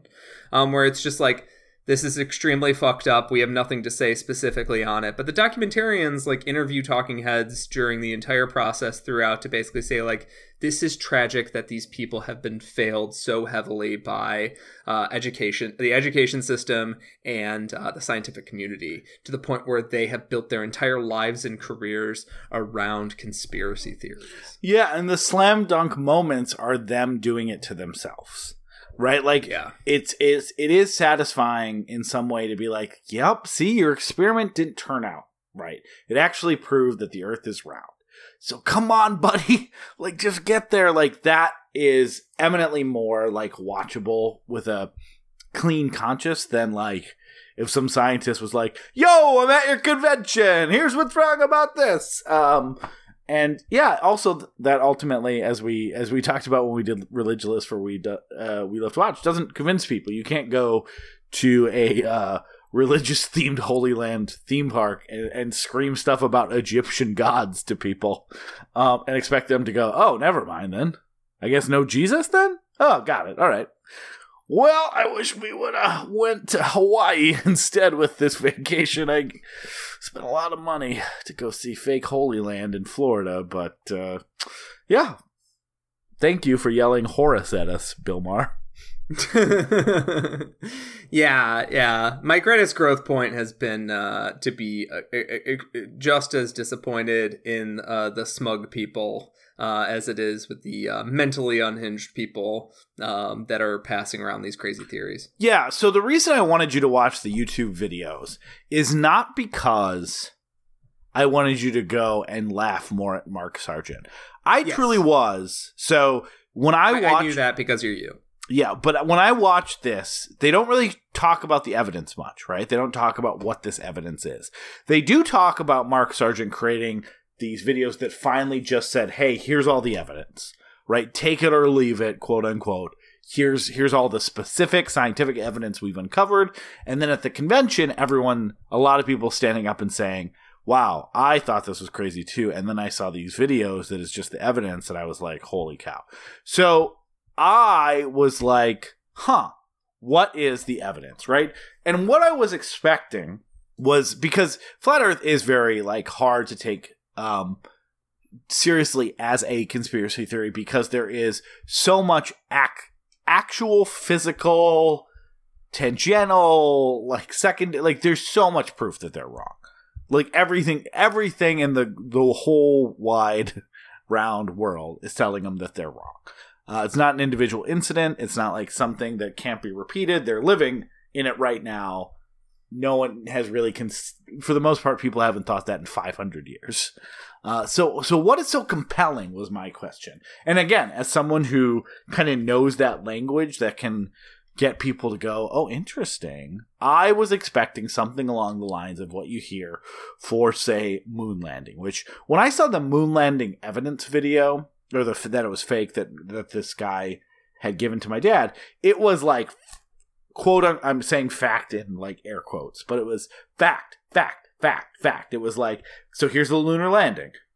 Uh, as you like the spacesuits are this big. It doesn't fit in here. Here's the actual plans for it. Here's why it doesn't work. Here is uh, a picture of the moon. You'll notice then this is a picture of them at a later point, and the rock formations look the same. Like why can you see, you notice you'll be able to see through this? This is based on transposing. Here's this other video evidence.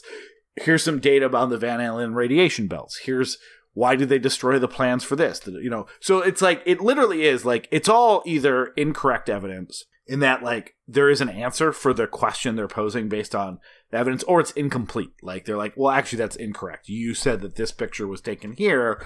No one thinks it was taken there. The actual data that nasa provided said it was taken here. So you're just wrong about that. That's why that looks fishy to you because you are either purposely or accidentally wrong about some data point that you're saying same with like why the van allen radiation belts don't work same thing with like 9-11 conspiracies right like I don't know if you ever watched any of the stuff debunking all those things, even if you didn't believe it. But it, I was interested to go like, actually, here's why steel beams can melt at this temperature because it's not just the jet fuel; it's once a flame starts going. Like they're they're offering semi-scientific explanations and facts that are the type of things that, again, can get people hooked. Like I don't know anything about the Van Allen radiation belt.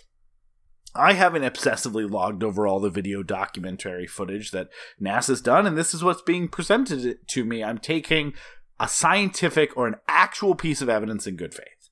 So I've really set that up long windedly. But the reason I'm doing it is that I was expecting that in these fucking videos. I was expecting something along the lines of like, hey, we've done measurements here, uh, and he, according to this, uh, it would take this far to fly here, and every flight is this, and you know, like something that that has a, an air of plausible deniability from a scientific perspective. That like someone who didn't know the answers to that or didn't know why that is scientifically wrong could be convinced. This is these are the evidence videos. These are the best things that we've collected. And I was truly, truly, truly shocked, which is why I end up watching all of them, that there is nothing, not even one shred, that's comparable to the mountains of quote unquote factual evidence in every other conspiracy I am aware of. It is literally just the random speculation of people. It is, there's no, like the closest thing they have to evidence is the flight path thing which is which is not evidence it's absence of other evidence which is again pretty like footnotey from other conspiracies. Like they usually are saying here's why this is wrong not explain this. But it's all open-ended questions explain this.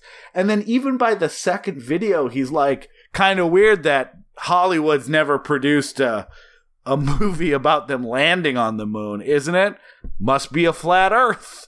Like that's video 2 he's there and then by the 10th video of, of this like segmented evidence, he's just randomly speculating about that they've hidden God in Antarctica.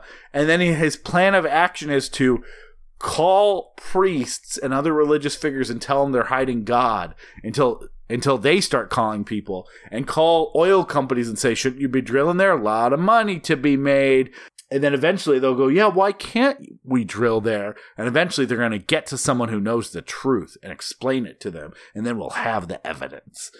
This is so nothing. How did this convince anyone? I've all the Bigfoot. Here's a picture. Loch Ness monster. Here's a picture. Like even the the out there stuff. Ha- this is just a random speculation.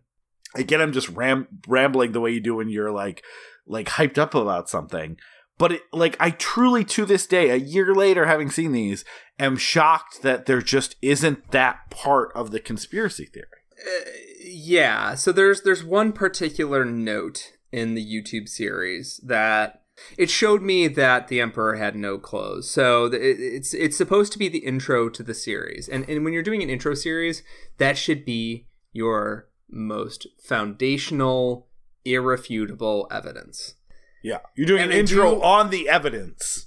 The yes this should be this should be all this stuff we're gonna infuse some doubt in you to create space for this theory to maybe you know as as uh as mark uses uh in the movie um seeds. We're gonna plant seeds um creating creating some space in the soil so that the seeds can actually take you know root. And uh he he really gets stuck on this idea of this bird wall this ice wall. So bird was a byrd uh was an explorer um and he stated on a tv show that uh you know basically right up to world war ii and then he resumed after world war ii that uh the south pole which he did many expeditions to uh, to uh, dating back to the 20s um, had a ton of resources and uh, we're going to put national investment in it and there's you know so much oil down here there's so much um, you know rare minerals and uranium and yada yada. Um, and then the fact that the south uh, the south pole is uh, by by Mark's standards completely locked off. It's it's a new area 51 um, which is not true. If you look at any any amount of uh, research on this, the South Pole has been heavily explored by scientists who they don't trust, so they don't consider them actual sources. Um, heavily explored by scientists, and uh, this idea that it's this rare, untapped uh, resource. There's a couple things going on there. One, at the time, it was not tapped as a resource because uh, of the global climate going on.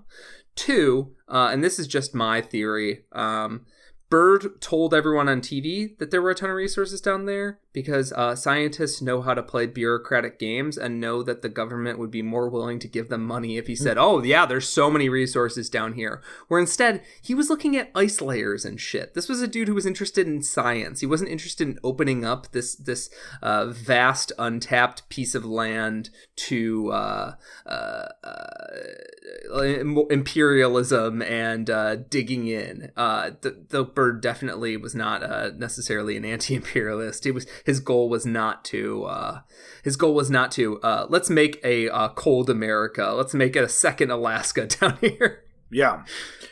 But that's but I guess that's the thing, right? Like so let's say what they're saying is true, that there is some conspiracy around the fact that all these nations have agreed to not explore and to not mine Antarctica. That is not proof that as the foundational stuff, that is not proof of a flat earth. Even before that, his big point is like, hey, they've never filmed a movie where they went to the moon. That's because because that happened in real life supposedly, and they would know. Like, okay, well, even at best, sure, it's it's tangential evidence, it's circumstantial evidence. It's it's more circumstantial evidence that we didn't land on the moon. Not sure how that proves that the Earth is flat. Um, and that's like evidence fact number four. And, and the reason I'm bringing this up is not that, yeah, I don't see where he got the line from. Hey, if if there is a flat Earth, here's some other weird things around it. But almost every conspiracy theory has the facts that prove this is how we know it's flat. Like, again, going through, here's a picture of the Loch Ness Monster. Here's a picture of Bigfoot. Here's scientific plans of, of why the space shuttle wouldn't have been able to go to moon. The moon that we got directly from NASA that you can verify. Here's some scientific thing about how uh, fires work. And here's, um, you know, a video evidence of what we see when the towers came down. And so, like, then you take those pieces of quote unquote evidence and then you in some good, better conspiracy theories like line up more of those and then you eventually get into this like and also if this is true how do you explain this? How do you explain this? But you still need that like general part of it. And and this is the only conspiracy theory i've ever drilled down to where there is no foundational text that proves that flat earth is real to the point that they admit that like hey let's try to get some evidence somewhere in here. And it only is the um what about this what about this It's all what whataboutism. It's it's like fucking. And I'm not making like horseshoe theory stuff here, but it is like tankies on Twitter. Whenever people are like, "Man, if if Kim Jong Un is dead," this was something we're talking about in uh, late April. If Kim Jong Un is dead, like his sister's going to take over. What's going to happen? And then Tanky swinging in and be like, "Everything you know about the North uh, about North Korea is wrong." There, there aren't massive graves, and you're like, well, we've seen satellite images of bodies being dumped into graves. Everybody that escapes from North Korea basically reports to the media. The media immediately and says uh, there's mass graves and families are murdered. Um, but yeah, so and then they then they go, uh, did you know that the United States actually treated gay people really poorly? Uh, tell me more Uh, you. Uh, can we talk about North Korea? no uh no i was talking about the the, the united states uh treated gay people but uh oh no, no, I no no no. I'm saying with the whataboutism, like yeah, it's, it's yeah. What you said is interesting. Can we talk about uh North Korea and uh, the Yeah. thing we were talking about? Yeah. Uh, But again, even that, like you, everyone agrees there's a North Korea. Like you've you've established that baseline, and that there's a military, and they're a little bit secretive, and like, I mean, I just have never seen the conspiracy theory without the theory. I it's Yeah. it's like conspiracy speculation. It's I, again, I don't know how. I don't know how much you've drilled down into this stuff, Peter, but I've literally never seen like at its core, here's why people think that, and I can't find any of the the the evidence. And like that's why I I, ended up watching fourth- all of them because I was like, I- yeah. at some point they have to be like, oh, here's some temperature readings we got from like they're not even misreading scientific data. Like they're not doing that like we got temperature readings from the core at Antarctica and it said that it was, you know, 38 degrees. How could it be 38 degrees when everything is supposedly frozen there? And then, like, the real scientific reason is like, well, because they put it into the core of the earth and it's warmer when you go to, you know, blah, blah, blah. And then, but then they use that as like, this isn't the, the, the indisputable fact that, like, it was 38 degrees on this sample reading to build the rest of the case around. They don't have that. They don't have any of that. I just don't. So it's it's yeah, yeah. So sorry. Like So- yeah, it was insane watching these or crazy watching these. Um, or it was here. It was mystifying watching these, and that there was not even like fake evidence. There just wasn't So- anything. yeah. So I watched uh about five of them in his sort of intro series. Uh, we we we wanted to use the ice wall as a sort of common point to talk about. Um, I have a fourth theory for why people get into this stuff. Um, and they they talk about they talk about Neil deGrasse Tyson, um, uh, who is someone who my esteem for has uh, only waned in the past five to ten years. Yeah, kind of Um, kind of wish I would have read the book of his that I haven't read yet because now I'm Yeah. never gonna read it.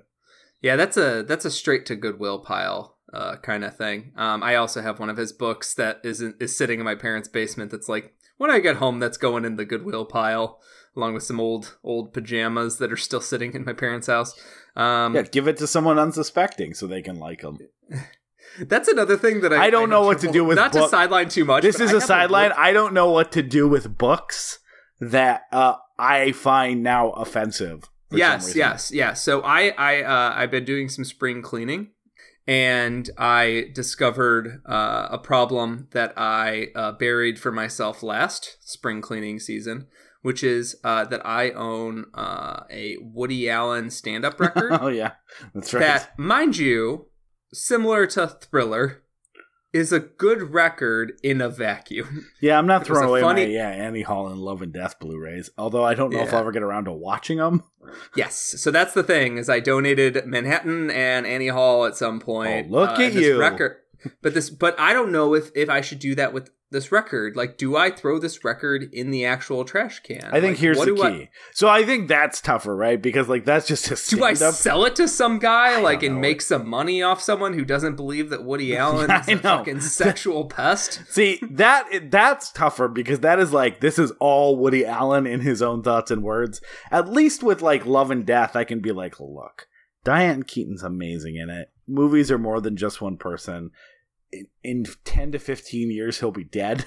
He, and I can watch Love and Death with a little less of a guilty conscience. Like, I don't know how you're listening to to uh to his stand-up album even after he's dead and not being like ha ha ha oh shoot he just made me laugh directly Yeah, it's it, and, and like he's he was a good stand up. It's like it oh yeah i remember me- i read one of his his uh books that was really funny Yeah, he's uh I- don't know what to do with that shit. Anyways, uh so yeah, I'm doing some spring cleaning that might just end up in the trash, which uh sucks. Um but uh anyways, um these I, I think secretly that these dorks just want Neil deGrasse Tyson to quote unquote own them by taking them on like a cruise around the globe on luxury ships uh, and be like all right we're gonna go to portugal and see if you still believe in the flat earth. We're gonna go to uh, the horn of africa to see if you still believe in the flat earth. Oh we're going to singapore to see if you still believe in the flat earth. And guess what? We're going from straight from singapore to hawaii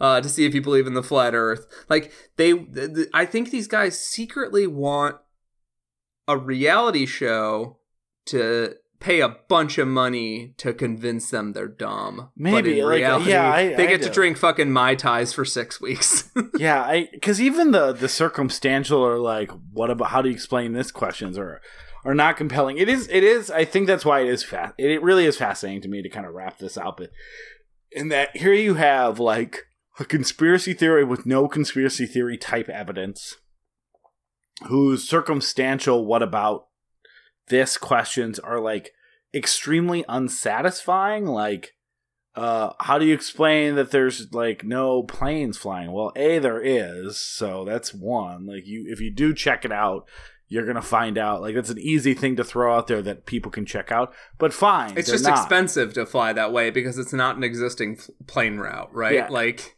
And- it's it's a less populated plane route does not mean it doesn't exist. When it does, yeah, the, the lady's like, "Oh, you can see one right there." when she pulls it up on the flight tracker map, like there was one immediately uh, that flew in the southern hemisphere, and then also like there's also boats that you can see from set. Like boats travel that way. Like where are they? Like there's no discussion about boats where everyone traveled way before.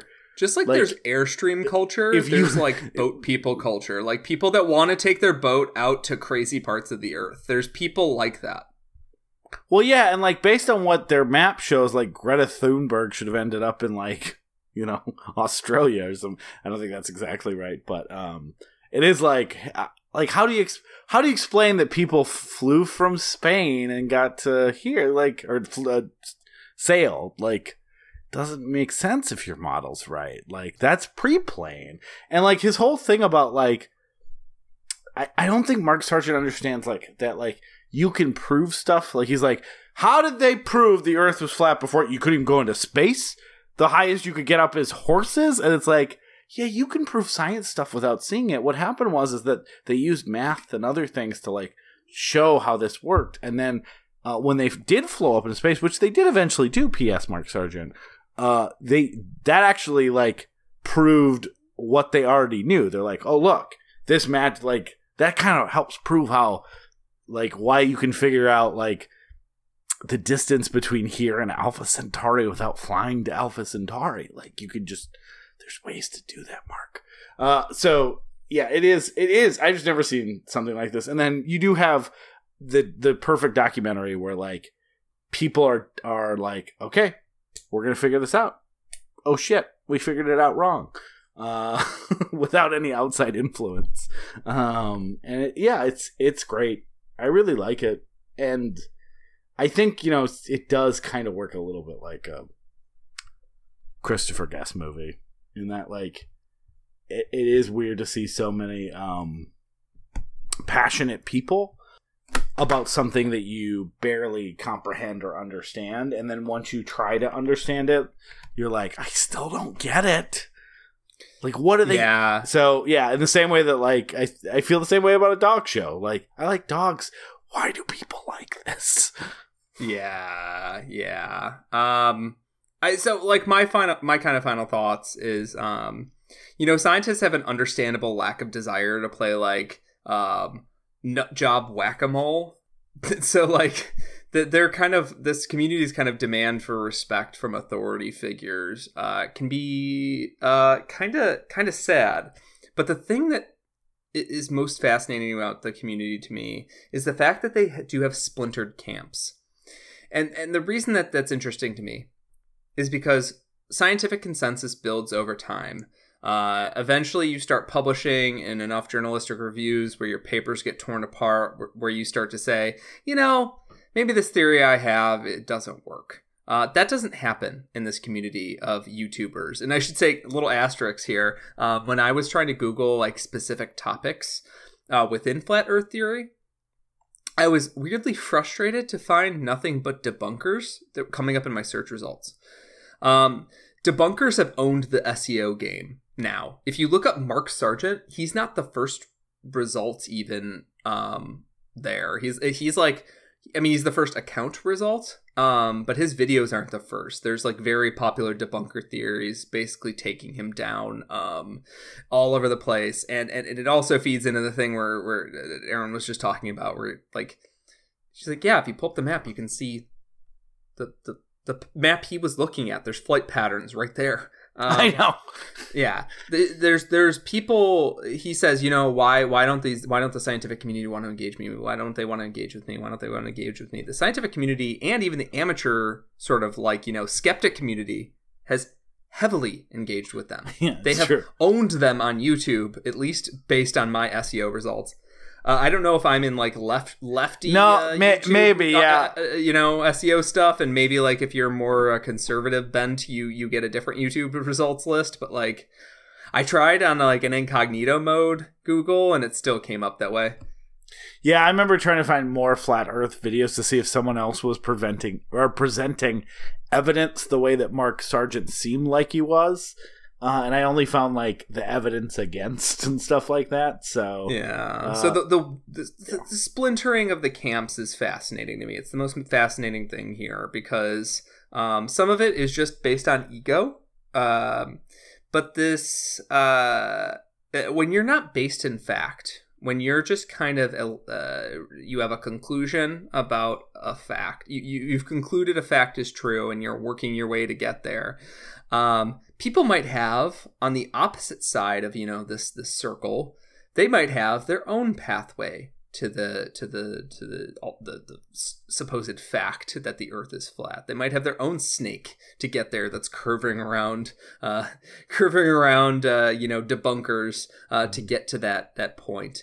Um and the fact that there's multiple camps within this and people are having like infighting and shit and the fact that they will never be able to truly debunk one another because everything they're saying is wrong like they're arguing about like pokemon stats um is uh is actually pokemon stats are probably more objective than any of this um but they're they're arguing about like whose imaginary friend could lift more imaginary weights um makes it funny in in another way where Yeah. you're like while i have empathy for these people that they they are um they, they, the knowledge in the education system has so failed them and there's something sad in there that they feel so abandoned by traditional sort of like uh, education structures um, and they feel so abandoned by uh, you know government communications that they, they they've, they've created this this like mental golem and they're like here's the way you defeat this mental golem and this other guy's like no i believe a slingshot is the best way to do it and then they argue and argue and argue and forget the fact that the golem's not real um, yeah, that's I, it- I love. There's a yeah. moment. There's a little moment in where they're like, the guy's like, so there's a there's a debate over whether there's just an infinite plane that covers the Earth or whether it's a dome. And there's that part where the guy's arguing with him about the dome at that like mini convention. He's like, okay, but if you start saying there's a dome, we don't have any evidence for that either. So we sound just like the people saying that there's there's a there's a circ- there's a spherical Earth, and everyone just kind of stares at him, and it's like, yeah, but we don't need evidence for our thing. It's, so, like it's like uh, like and you kind of keep aligning yourself with those factions. It's like, hey, obviously there is evidence for a round Earth, dude, but at least you're because you don't believe any of that evidence is real. At least you're um not being a hypocrite. You're like, look, I haven't seen evidence of the dome, so how can we walk around saying there's a dome? Uh, it's it's it's pretty magical. Yeah, yeah, and we didn't. Do we even talk about the fact that all this is um secretly a Christian conspiracy theory, and he rele- reveals that in part ten that Yeah. he's been hiding the fact that it's a Christian conspiracy theory, and that this links back to uh pro-life shit, leads back to intelligent design shit. Yeah, that it says in the Bible that the Earth is flat, and uh, so that wasn't quite. There is a video that goes and breaks into that part, the part ten one that I made you watch, Peter, into more detail. That so it goes into that he believes that that when they went to Antarctica. Uh, Antarctica and looked beyond the wall. He believes that scientists have seen like what's on the other side of the wall, which would be space. It proved God's existence, and they because they're secularists and don't want people to know about God. Or um, certain interpretations is that they're occultists that are like sacrificing people, um, and they don't want, uh, you know, the enlightenment of God. Yeah, that essentially they're they're purposely hiding God from from from people and that like if enough people wrote their congressman they'd have to let us know where that you can go visit God on the other side of the ice wall. Uh yeah. Uh but but in fairness, uh, know, in fairness, whatever. Mark Sargent and and a, and a contingent of the flat earthers believe that um, because again, and and I'm actually surprised. I'm actually surprised more uh, fundamentalist Christians don't believe that because the Bible does say the Earth's flat and everything revolves around it. So, um, if you're fundamentalist and think the the Earth was created in six literal days, why don't you think that the Earth is flat? Uh, but anyways, eh, we could talk about this forever. Peter, what what? I hope you enjoyed. This is a dare. Yeah, my, my notebook, my fucking uh, John Doe from Seven notebook is exhausted. I know. I, I my notebook looks like a fucking flat earther notebook. You can see why like when i watched this and then we were recording an episode of we love to watch i'm like i gotta talk about this a little bit because holy shit guys like this is this is compelling uh what do you got for me what are you gonna throw my way So are you gonna go my way with a date So I- was going to recommend you uh, uh, a pod. I was going to make you watch. Uh, let me do that again. I was going to make you listen to three podcast episodes, uh, three horror podcast episodes. Okay. But the fact that we're in quarantine and will be for a few months um, leads me to believe that um, you wouldn't be able to listen to this in you know the car on the way to work or whatever. When you it is a tough time to tape listen to podcasts for me it's good because i i still am like cleaning. I my, my commute was very short before. So like i listen to podcasts when i'm cleaning and making dinner and shit. But i know a lot of people you know it's hard to listen to podcasts uh, in the middle of quarantine. So i'm going to recommend a also my game. yeah but what i most of the podcasts i listen to uh, peter have swears. So uh cleaning with two kids is also like i guess we're listening to music everyone can enjoy so next time i'm going to list i'm to recommend you a spooky podcast just Okay. as a spoiler okay But be- given the fact that we're in a pandemic, I'm going to recommend you, and by recommend Get I mean I'm going COVID. to uh, make you the experience of getting COVID.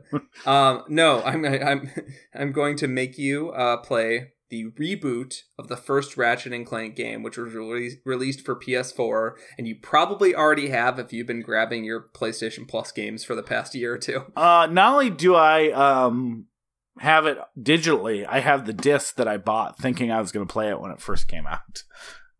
But then since I Yeah. never even put it into my um my player and it doesn't have a save file, I also downloaded the Play- PlayStation Plus version, so I don't have to ever find that disc.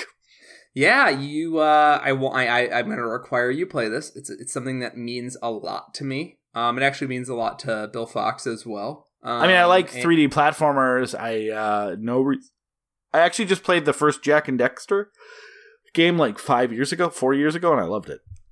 Yeah, if you liked uh, Jak and Daxter, I would say uh, the, these are better action games. Their stylistic aesthetic is better, and they're funnier, way funnier. Uh, okay, so you're so weird way to get me to excited about a Ratchet and Clank by saying the thing I like is shitty. No, no, I'm saying that if you like the thing, I'm saying this one is is uh, if you like if you like that piece of garbage, you're gonna love this. I get it. no, I'm saying you like good thing. This thing, just like it, but More better. good. Well, I guess we'll see next week. Gooder Peter. doesn't mean good doesn't exist, Aaron. Fine. I- I'll see if the gooder thing I like gooder. Fine. The game is the Fine. game is shit. Do you, is that more comfortable for you? Well, you- if I say last it's time shit, you and you play it and enjoy yourself. Last time you recommended me the worst season of a television show, so who knows what you got up your sleeve. um. All right. With that, good night. Good night. Yeah. Denver. Yeah. Stand up. Hard body shit. Flat boys. Bang. Let's go. Hard body shit. Uh. Ever since my birth, my dick got mad girth. I'm chilling with my people talking about that flat earth. Last night, your boy had some sex with a nice girl.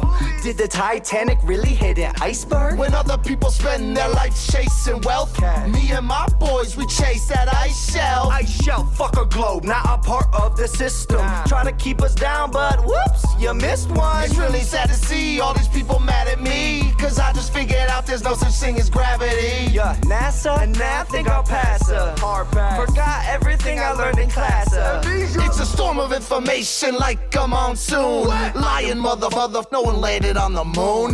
Not a straight answer, what is you saying? Out with the old like that human sized penguin. The earth is flat. The earth is flat. People around the globe know the earth is flat. I don't care about this. I don't care about that. People around the globe know the earth is flat. Bang. Yeah. Denver. Flat Earth Convention 2018. Flat Boys. Yeah.